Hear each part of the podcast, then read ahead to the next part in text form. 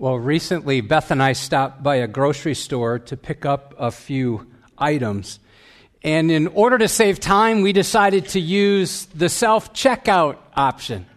Now, I normally go to a cashier, it's kind of a way to support jobs, but I was in a hurry that day, and when I tried to scan the first item, the machine sounded an alarm, and the screen showed an error.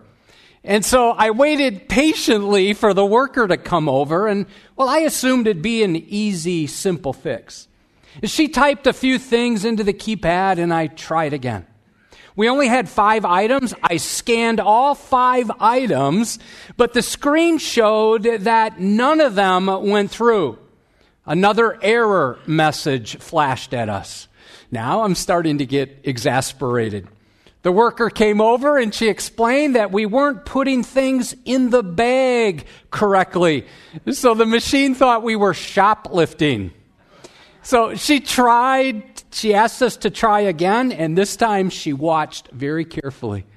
Now, she was very kind, but I could tell she assumed something. Here's the assumption this is an old guy and he doesn't understand technology she started explaining like the labels on the products and you have to put them here and it reads them and finally i just said could you scan everything for me now what was supposed to be simple had somehow become extremely complicated and because we didn't understand the process, we, okay, me, I became very frustrated. I just wanted to leave our five items behind.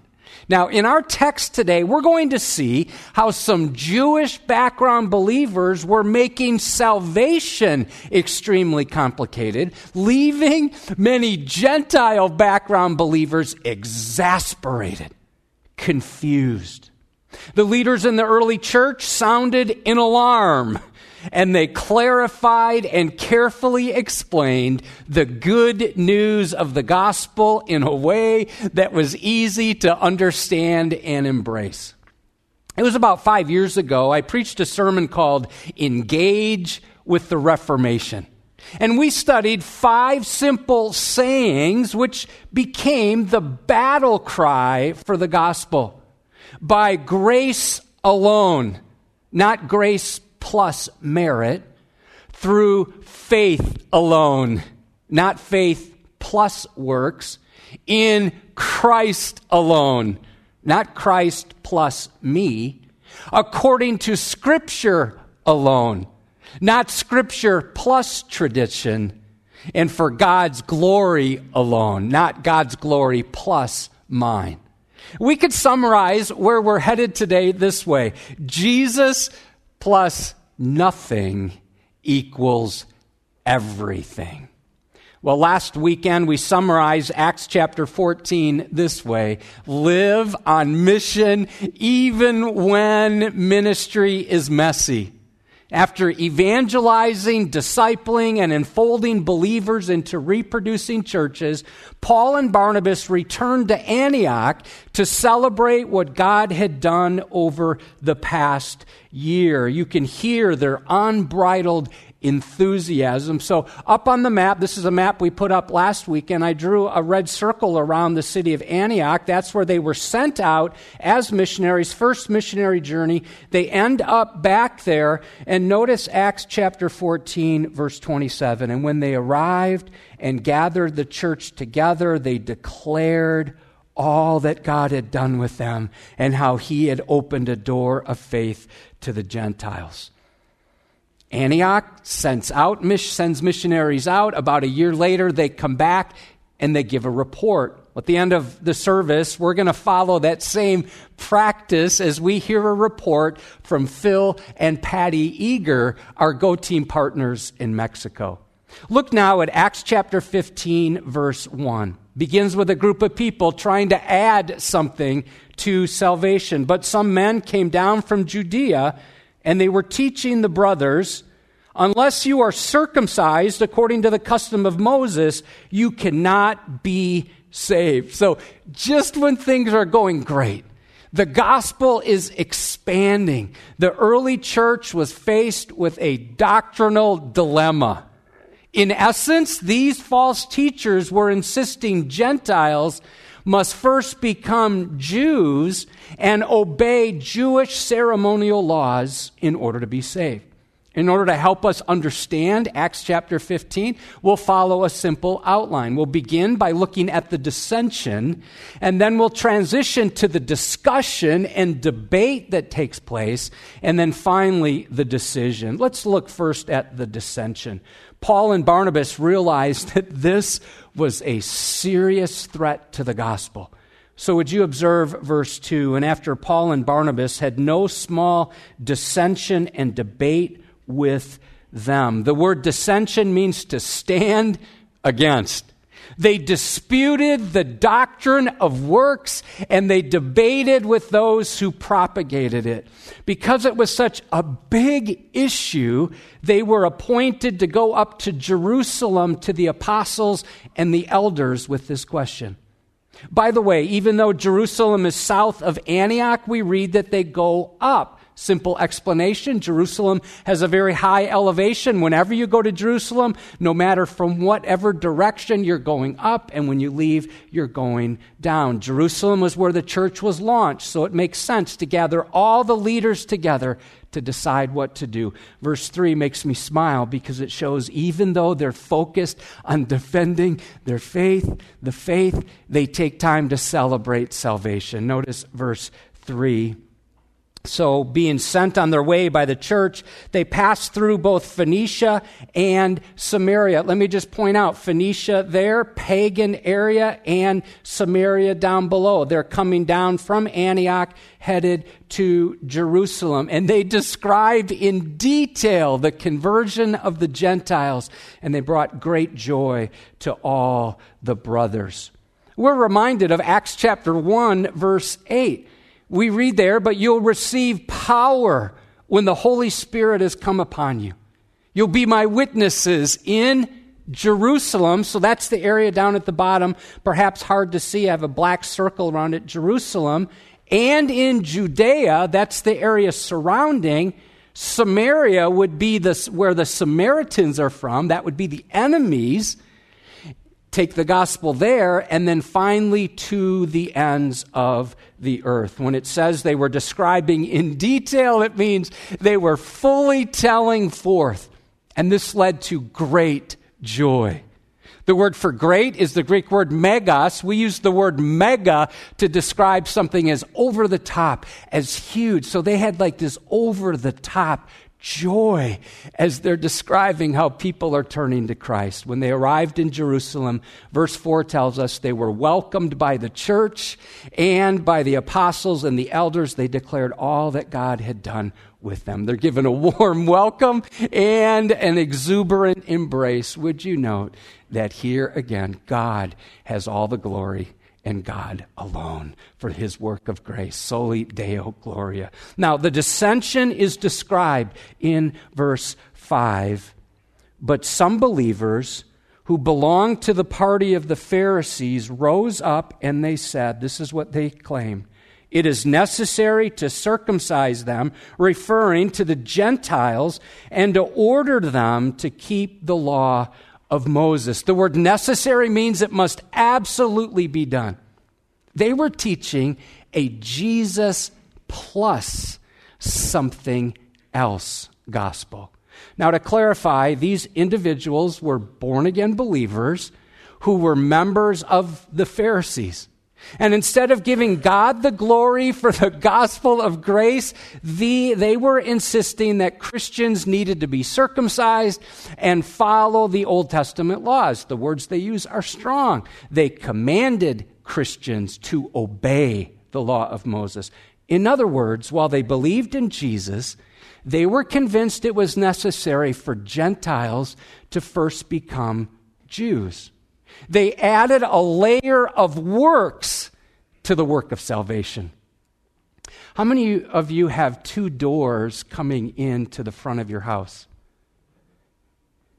Okay, some, some of us do. I had to check. So we, we have like a storm door, and then there's a wooden door to get into our house. So these Judaizers believed that you needed to have two doors to salvation. They taught people first needed to come through the door of Judaism to become a Jew, and then to go through the inner door of Jesus. Now, this is an extremely important issue because if you don't get the gospel right, it will affect whether your sins are forgiven.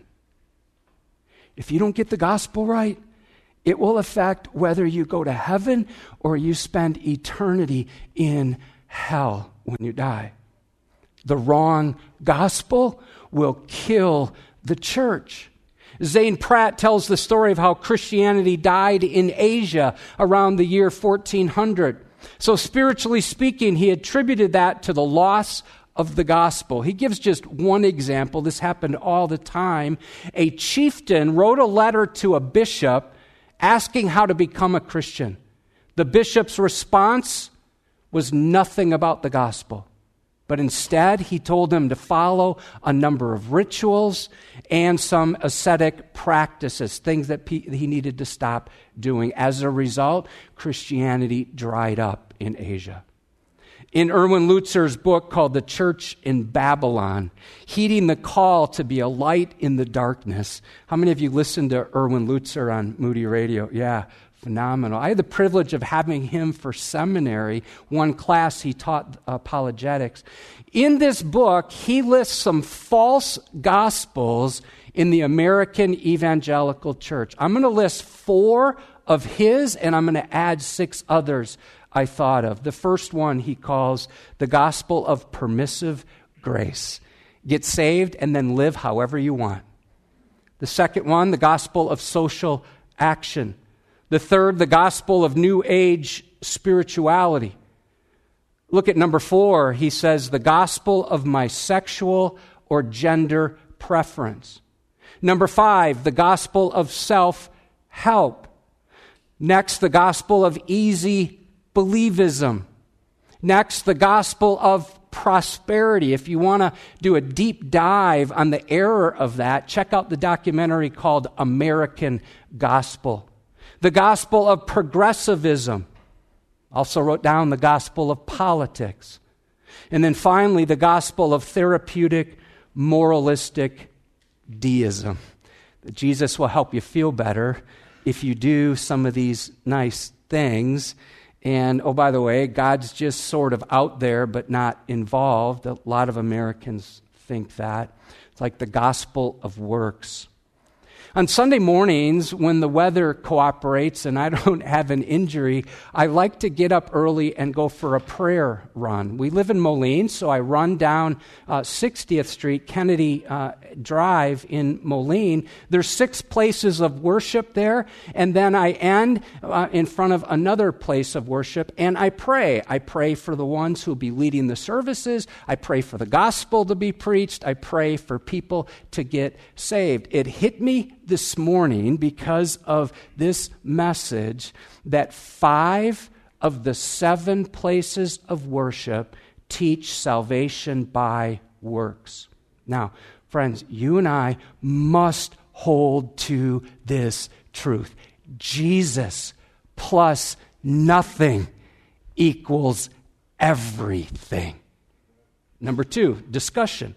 So they gathered to consider the matter, and the leaders of the church gave three different speeches. Peter gets up, he speaks first, followed by Paul and Barnabas, and then James, who's the half brother of Jesus, the one who wrote the book of James, wraps it all up with a compelling conclusion. Peter had a spiritual mic drop moment. Look at verses 7 through 11. And after there had been much debate, Peter stood up and he said to them, Brothers, you know that in the early days God made a choice among you, that by my mouth the Gentiles should hear the word of the gospel and believe.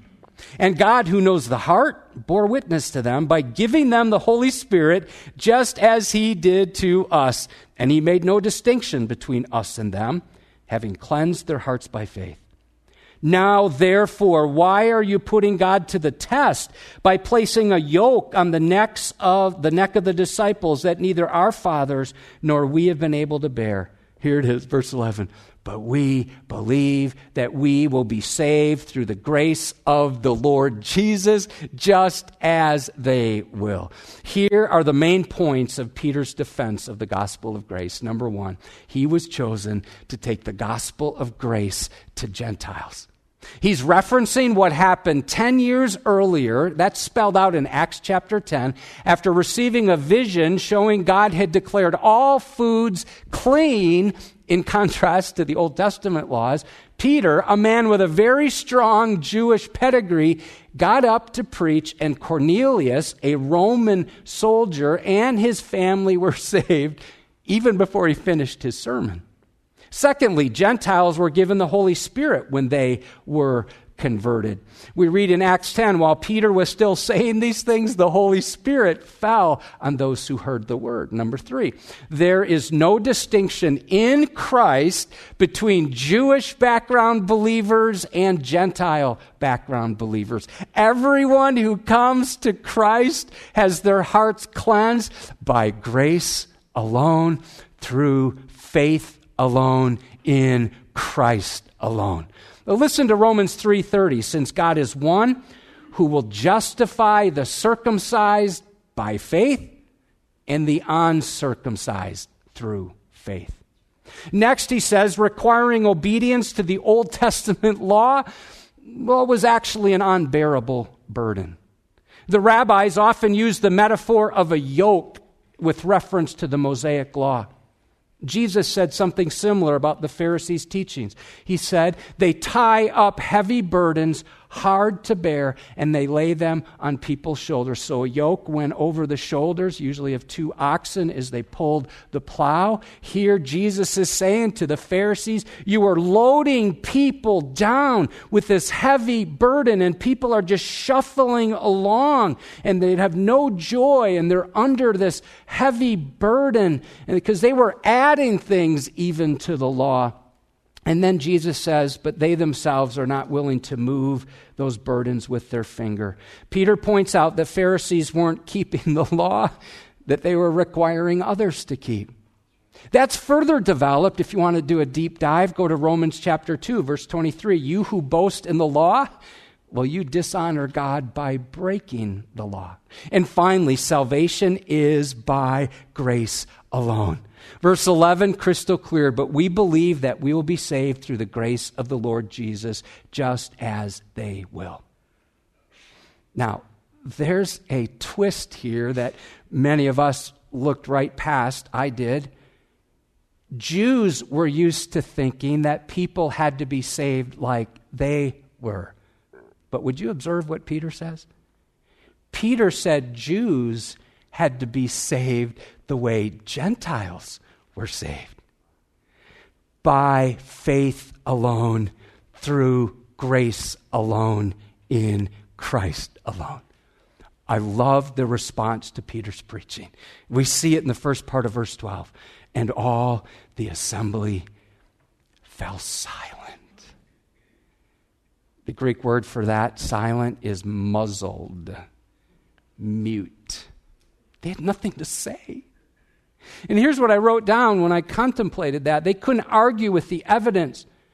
When you truly grasp God's grace, it will make you speechless. You realize you don't have to work for it, that it's a gift. It'll make you speechless.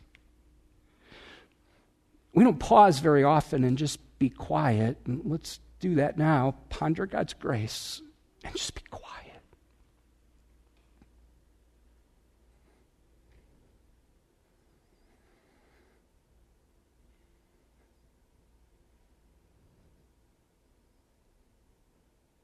Well, Barnabas and Paul speak next. Uh, their message is rather short. They speak and they related what signs and wonders God had done through them among the Gentiles. Well, this is significant because Jewish people were used to God doing signs and miracles, so that when these miracles took place among the Gentiles, it got their attention.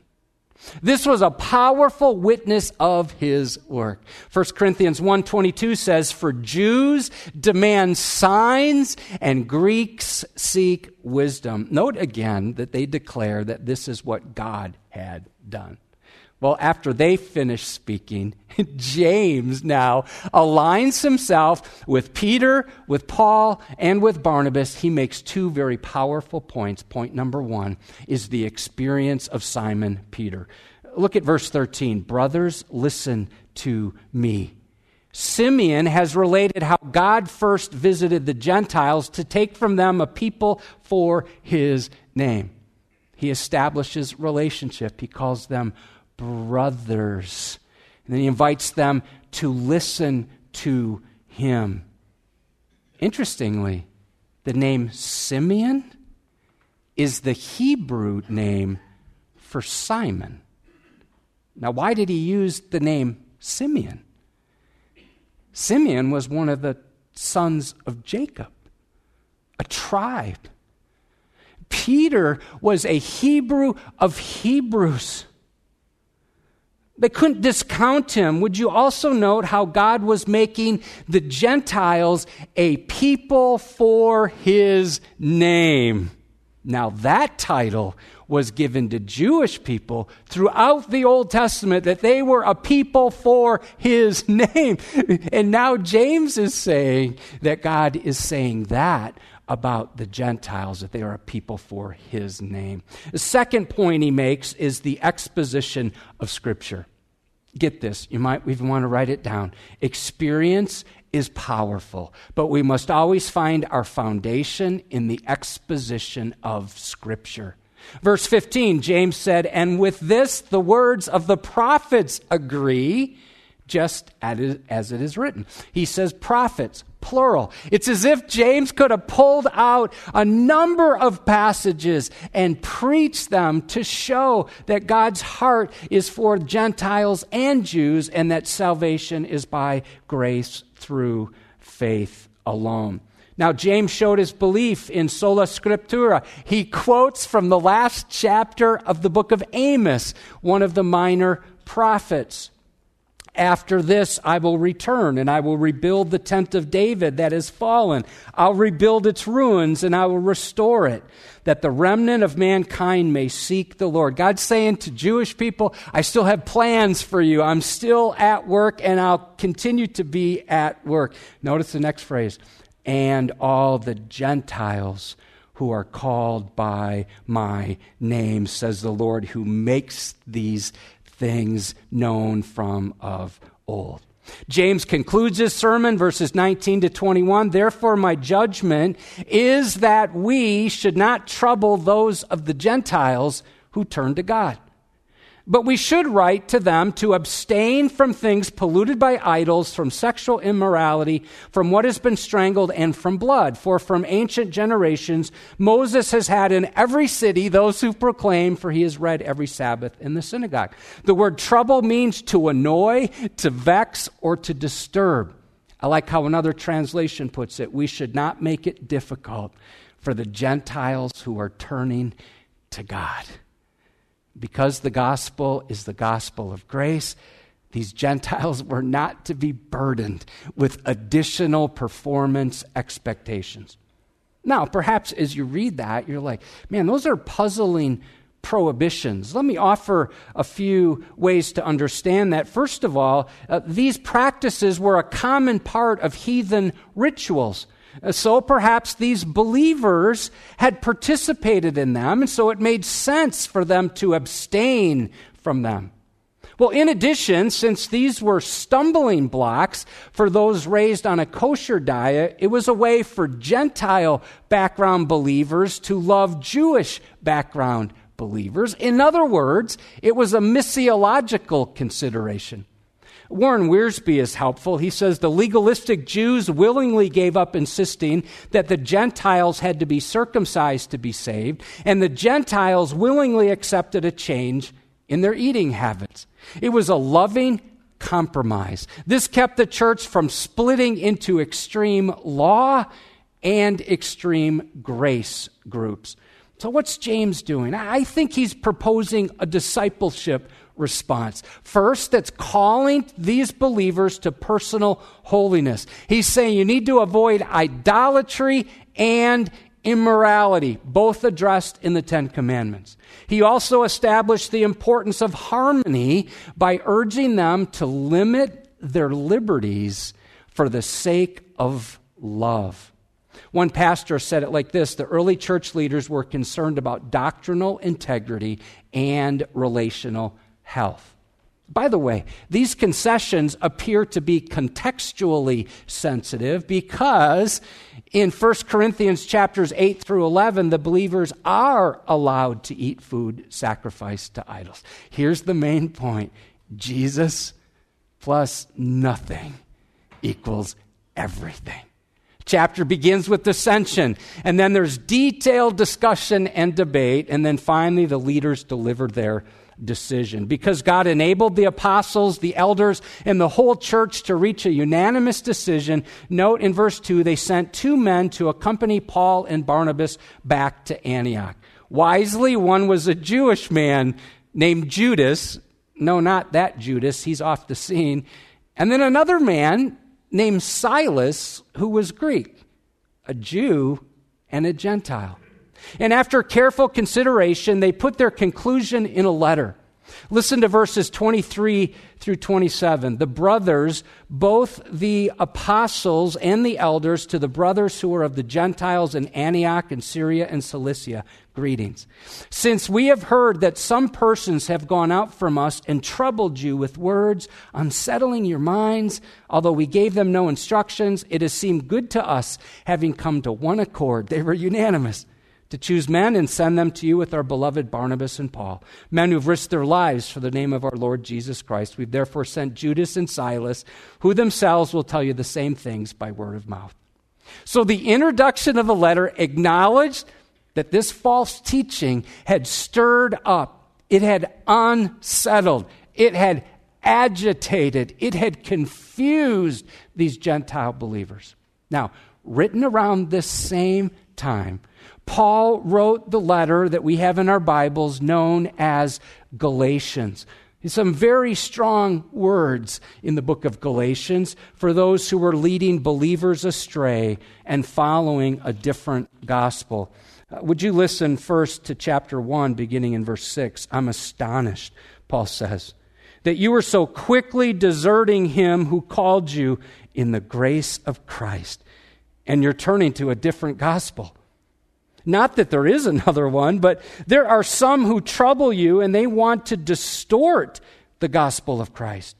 But even if we or an angel from heaven should preach to you a gospel contrary to the one we preach to you, let him be accursed. And it's as if Paul wants them to really get it because you know, verse 9, he repeats it. As we have said before, you just said it in verse 8. So now I say again, here it is. If anyone is preaching you to you a gospel contrary to the one you received, let him be accursed. That word accursed, it's kind of cleaned up a bit. It literally means that person should be damned to hell. If you're teaching a false gospel, Paul says you need to be accursed. Uh, notice next, Galatians chapter 2, beginning in verse 15. We ourselves are Jews by birth, and we're not Gentile sinners, yet we know that a person is not justified by works of the law, but through faith in Jesus Christ. God used that text with Martin Luther's conversion. So we also have believed in Christ Jesus in order to be justified by faith in Christ and not by works of the law, because by works of the law no one will be justified. I mean, I could read the whole book of Galatians, but I won't. Let's just look at one more passage, Galatians 5. For freedom, Christ has set us free. Stand firm, therefore, and do not submit again to a yoke of slavery. Look, I, Paul, I say to you that if you accept circumcision, Christ Now, he's not talking about medical circumcision that we follow today, circumcision as a sign or a seal of the covenant in the Old Testament. Christ will be of no advantage to you. I testify again to every man who accepts circumcision that he's obligated to keep the whole law. You are severed from Christ, you who would be justified by the law. You have fallen away from grace. Now, we could summarize the entire teaching of Galatians this way Jesus plus nothing equals everything. Acts 15 28 shows how the Holy Spirit led the leaders to this decision. I love this phrase. It seemed good to the Holy Spirit and to us to lay on you no greater burden than these requirements. That word for burden means weight or load. Verse 29 the council adopts the recommendations of James that you abstain from what's been sacrificed to idols and from blood, from what's been strangled, and from sexual immorality. We see in verse 31 how the gospel of grace resulted in great rejoicing. People are like, I don't have to work for this, it's free. When they had read it, they rejoiced because of its encouragement. In verse 32, we read Judas and Silas encouraged and strengthened the brothers with many words. By the way, this is my rationale for preaching sermons with many words.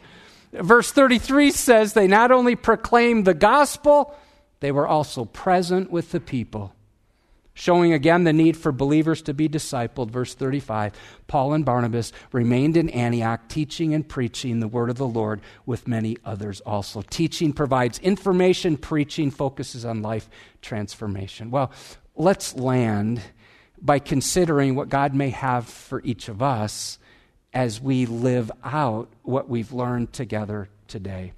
Let me make four suggestions and let's see how the Holy Spirit applies His word into our lives today. Number one, if you're in conflict with someone, follow the dissension, discussion, decision process outlined in Acts 15. So when dissension happens between you and someone else, have a discussion together. Well, that's taught in Matthew chapter 5 and Matthew chapter 18 as well and then make a biblically informed and spirit led decision. Now, that isn't always possible, but we should always strive for peace. Romans 12, 18. If possible, so far as it depends on you, live peaceably with all. Number two, this will be a stretch for some of us. Limit your liberty out of love for another believer. Is there something you can do or start doing or something you can stop doing to demonstrate love for a fellow follower of Christ? Now, I'm not saying you should compromise your convictions, but some of us could stand to ease up on our preferences for the sake of harmony. 1 Corinthians 8, 9 through 13, but take care that this right of yours. Paul is saying to these Gentile background believers that they have a right to eat meat sacrificed to idols, but he says, make sure that this right of yours does not somehow become a stumbling block to the weak. He concludes, therefore, if food makes my brother stumble, I will never eat meat. He's referring to the meat sacrificed to idols, lest I make my brother stumble. As Americans, we're all into my rights and we're often very independent. We only think about ourselves. Paul's appealing here think about how your actions, your behaviors affect other people. Number three, discern error and defend the gospel of grace at all costs. The word gospel means the announcement of good news. And the message of good news is that salvation is by grace through faith in the finished work of Christ on the cross and his resurrection from the dead, whereby our sins are transferred to Christ and his righteousness is transferred to us. That is good news, my friend. Listen to how the Apostle Paul defines the gospel, 1 Corinthians 15. I delivered to you as of first importance what I also received. Here it is that Christ died for, that means in our place instead of us. He died for our sins in accordance with the scriptures, that he was buried, he was raised on the third day in accordance with the scriptures. Jude 3 calls us to defend and contend for the gospel. He says, Beloved, although I was very eager to write to you about our common salvation, I found it necessary to write, appealing to you, listen, to contend for the faith that was once for all delivered to the saints. Number four, if you're not saved yet, if you've not received the gift of God's grace, well, the Bible says today is the day of salvation. You see, we all have the same problem, Romans 3:23, for all have sinned and fall short of the glory of God. We all have the same provision, very next verse, verse 24, and are justified, listen, by his grace as a gift through the redemption that's in Christ Jesus. And we all have the same prescription. Romans 10, 12, and 13. There's no distinction between Jew and Greek. For the same Lord is Lord of all, bestowing his riches on all. Doesn't matter your background, on all who call on him. For everyone who calls on the name of the Lord will be saved. Now, in contrast to the burdensome yoke of the law, Jesus promised a new yoke of love and liberty. Words of Jesus, Matthew 11. Come to me. You can't just stay where you are. Jesus says, Come to me, all who labor, all who are heavy laden, who are just shuffling through life. Come to me. You're laboring, you're heavy laden, and I will give you rest. Take my yoke upon you and learn from me, from gentle and lowly in heart, and you will find rest for your souls. For my yoke is easy and my burden is light. Friend, you don't need a self checkout salvation because everything has already been paid for you. It's time, if you haven't, to repent of your sins and receive the free gift of eternal life purchased for you through the shed blood of Jesus Christ on the cross and his glorious resurrection. I'm going to invite you to bow your heads, whether you're engaging here or you're engaging via live stream or cozy. And perhaps today is the day that you will be saved. And maybe you're ready to do that. You could pray along with me quietly. God, I realize just hearing your word proclaimed today that, well, that I'm conflicted, that I know I should be trying harder and doing more, and I've tried that route of trying to perform and doing what I think I need to do and what I think you want me to do. And Lord, I fail miserably at that because I, I can't, and I, I fall way short. On the other side, I know that many times I just live for myself. I don't even care what you say, and I'm just living for my own pleasures and my own wants, my own desires. And Lord, I realize that both of those are empty, and neither of those will get me into a relationship with you. And I, I need to have my sins forgiven. And I can't work for it. And so I understand now that you've already given everything to me in order to have my sins forgiven. You have paid the price. You have died in my place on the cross. And you're offering forgiveness. You're offering by grace. And so, Jesus, I repent from how I've been living. I believe that you died, and now I also receive what you've done on my behalf. Come into my life. Save me. I want to. I need to be born again. And thank you that you rose from the dead, showing that you have power over my own depravity, over death itself, and over the devil. I need that, that resurrection power in my life. And Lord, I don't want to be half hearted. I want to be all in for you, for your glory and your purposes. Use me now to, as your disciple, as your follower, to look for others to pour into that I might be able to make, by your grace, more disciples. I offer myself to you now in Jesus' name. Amen. If you prayed that prayer today, I would love to chat with you after the service or connect with you online. Uh, you could contact us and we'll help you take your next step with Jesus. Well, the decision reached in Acts 15 allowed Gentile evangelism and gospel expansion to explode and eventually circle encircle the entire globe.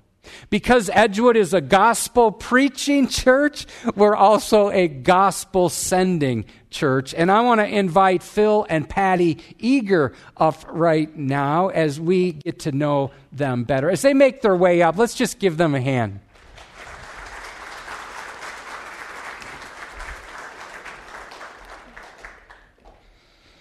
There you go. Hey, Patty. Hey, Phil. Uh, why don't you start? And how did God call you into cross cultural ministry? Uh, for those of you who might not know me, I grew up in Edgewood. My parents are Gene and Carol Taylor. They moved to Arizona back in 2002. I was trying to figure out when that was. So, um, and my older sister Kim Taylor Contreras, uh, you also support as well. So, um, growing up in this church and being exposed to missions and missionaries was a big part of my growing up years. My parents were always involved with the missions group, and we'd often have the missionaries over for meals and even staying in our home. And then Pastor Ed would take us on a lot of different trips. Uh, Chicago to Moody and to the Pacific Garden Mission, and just lots of opportunities. We went to Costa Rica one um, summer as well, and just a lot of different opportunities to serve and see see the world and the needs out there. And so I feel like just my church family and my parents, with their interest in missions, really helped put that in my heart. Um, however, I went to Moody to study urban missions, thinking I'd stay in the U.S. because it'd be safer. but God had other plans, obviously. But, um, but yeah, I started out as an urban missions major at Moody, and then um, God obviously sent us to another country. But yes, the the foundation I received here in Edgewood and the opportunities that I was given to learn and grow and serve are, I believe, why I'm obviously God wanted me there. But this church was big part of that. and fill in the what before you hand that to him. What happened this summer with another Edgewood member? Yes, we had Emma Janichek come and serve with us for two months, and it was a huge, huge blessing to have her there. And uh, it felt really full circle-ish for me growing yeah. up in Edgewood, and it was kind of fun to introduce her to the youth that we work with and be like, hey, she goes to church where I grew up. And they're all like, really? And so it just was really neat to be able to, you know, share that and also see them see that maybe they could do something like that, like go and serve themselves. So I think it was a yeah, really good Yeah, and Pastor Kyle's continuing what Pastor yep. Ed was doing yep. by giving students now multiple opportunities to see the bigness of God's world mm-hmm. And how God might be calling them. Yep. Thank you for that. Hey, Phil, give us an update on your family. I think three of your four children are with you this weekend. Why don't you introduce us to them? My kids always like to say that my oldest is no longer with us, but he is with us, but he's not here with us physically. He's going to Grand Canyon University studying biological sciences. He's 21. Um, my daughter Abigail is 19. She has a couple more classes to finish before she goes off to college. So we're learning how to let go of our children, which is an interesting experience. Um, we have Micah, who is 17, and Luke, who is 13. Um, they're out in the lobby, so if you have a chance to talk to them, that would be great. They would love it. Super. Thank you. Um, Patty, why don't you explain to us the kind of ministry the Lord has given you now? You've had a couple different mm-hmm. Ministry opportunities, but you, God's put you now in one that's rather unique. Yeah, we um, serve with Transformados, which means transformed.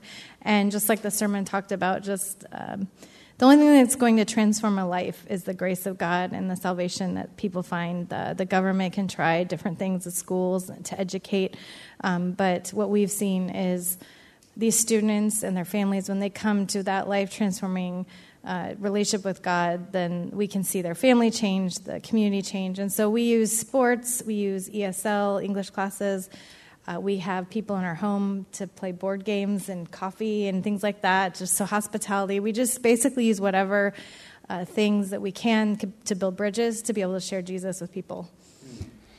Cool. And Phil, let me circle back around. I forgot to ask you how God called you into cross cultural ministry, and then tag on that and talk about why it's so important to get the gospel right. Absolutely. I grew up in Indonesia. I was a missionary kid. Um, I grew up in an island right above Australia. And in my growing up years, I was able to see a, a tribe, a Stone Age tribe, without any hope. Um, they, if you got sick, it wasn't because of natural causes. You got sick because someone cast a curse on you, and so then you cast a curse on them. Um, and it was always under the fear of spirits and what the spirits were going to do. And so it was cool to see growing up that God come in and change people's lives, and to see them go from a life of fear to a life of hope. And so that was really cool as a child to see. I didn't really think a lot about missions per se, going into missions. It was just part of what I, I was and what I did. And so I went to college at Moody Bible Institute to study music, a trumpet emphasis. And then um, about halfway through the first semester, my professor said, Well, Phil, you can get a tutor or you can change majors. So I took that as a sign from God that maybe I should change majors. I still love music. I still use my trumpet, um, but it, I just didn't major in it. So I majored in international missions um, because I felt that God had given me the experience of growing up on the mission field and seeing that. And so the topic of grace is so important. Where we work in Mexico, people live in fear still of not quite making it. They pray for their ancestors. They, okay, if I do these good works, then maybe my mom will get into heaven. Um, if I do really, if I treat these people really nice, they'll treat me, they'll, they'll pray for me when I pass away. And they'll help me get to heaven. And they'll do these works for me. And so, and there's many other different religions that are, that are telling people that it's Jesus plus works. It's Jesus plus this. It's Jesus plus duty. Um, it's Jesus plus sacrifice. And, and it's incredible to be able to work with people and to see the light bulb go on. Um, we even have believers that are new believers that still continue a little bit in that I still need to do good works because Jesus is going to disown me. And it, when the light bulb goes on, it's incredible because you can see the burden off their shoulders. And, and probably like, the joy, too, right? And the joy. And it's like, ah, they can breathe, like you mentioned in your sermon. And so it's, it's so important to teach that Jesus is the sacrifice. Jesus paid the price. And all we have to do is accept that. And by our mouths, by faith. And that's it. There's, there's not anything else that you have to do. So it's so important to have that correct. Amen. Helps uh, salvation is by grace, and our sanctification is by grace as well. Uh, Patty, you have a lot of stories that you could pick from, but I'm going to ask you to pick one of those and celebrate we want to celebrate with you what God is doing in some lives there. Yes. So um, last time we were here six years ago, we shared about a couple named Miguel and Norma and how they'd come to Christ. In fact, their pictures on our table if you want to see them.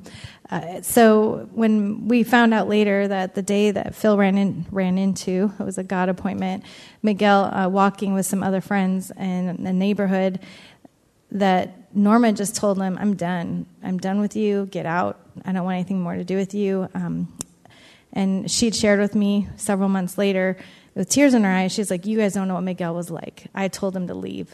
Um, what you see him now is God transforming his life. And that's what brought her to Christ, was seeing how God radically transformed Miguel. She's like, He was an angry person, always yelling at the kids. And so it was just, it's been beautiful to walk with them. And they continue to, we, we meet weekly for Bible study on Friday nights in our home.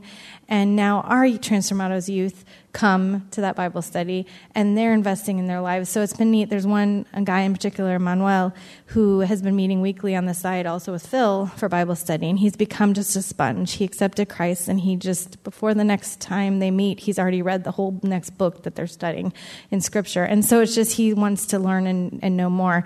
And so he'll often bring these questions that are pretty like, whoa, you know, how, can I lose my salvation? How to, is it okay to pray for things for myself or is that selfish? Things that you like he's a 17 year old guy, but he's asking these questions. And so it's been neat to see Miguel and Norma start answering some of those things and pouring into his life and the other youth that are there and sharing their testimonies. And um, so Manuel, his mom and brother are pretty antagonistic about his faith. His mom's nicer about it, he says. But a lot of times, if he's, he's like, he, he's like, I said a rude thing, and my mom was like, Well, you're a Christian now. Are you supposed to do that? And so, and his, but he's like, my brother was ruder about it. But it's been neat because Miguel and Norma are like, it's you're going to make mistakes. We made mistakes, and it's just been neat to see them sharing those things. And we're also, you know, hey, this is an opportunity for you to say, "Yep, this is why I need Jesus." You know, I'm sorry, you're right, I shouldn't have said that, but I need Jesus. And so it's been neat to see the different, like at the full circle thing again, but Manuel's mom and uh, brother attended his baptism. We weren't sure if they would come, but we had our first baptism of two students. Emma was there, so that was really neat the week before she left. Uh, and so Manuel was one of those students, and his mom and brother came, and they got to hear Manuel share his testimony and also the other youth, Octavio. And so it's just been really neat to see God transforming their lives, and we're just trusting that He's going to use the transformation in Manuel's life and the life of his mom and brother to bring them to Him too. Amen. All glory to God there. Uh, Phil, uh, help us with some things that we can pray about. We support you guys financially. We also committed to pray for you. So give us some requests. Absolutely. Um, pray for us as we work with student leaders. Um, we are discipling student leaders and training them on, on the example with Jesus and how Jesus led. And so pray with us as we go through that program with them. We have about 10 students that we're working with specifically to help them to raise them as good student leaders. Um, we also ask request, uh, request prayer for connecting with families more. We connect, it's pretty easy to connect with teenagers on the basketball court, in the house, drinking coffee, that type of thing. But a lot, a lot of time, those teenagers don't want to invite their parents and don't want, ah, you don't want to know my parents, things like that. And so um, pray that we would have opportunities to connect with their parents and their families more. Um, please pray for property. We actually right now meet in a in a elementary school gym, which is kind of outdoor gym, but we meet in their court, and so we're kind of tied down. We can't share the gospel on the court specifically, and we're also tied into their schedule. So we're looking to buy property to be able to build a gym, to build other offices, so that we can have that time and the opportunity and the freedom to share the gospel more. And finally, prayer for protection. Um, every time things start going well as most of you know, that's when Satan starts to ramp up his attacks. And what he likes to do is he likes to attack the family. And so that can cause distraction, that can cause distress. So pray that we will remain faithful. Pray for our marriage, pray for our family, um, pray for the ministry itself, and that God will continue to protect us from all the things that the devil wants to do. Okay.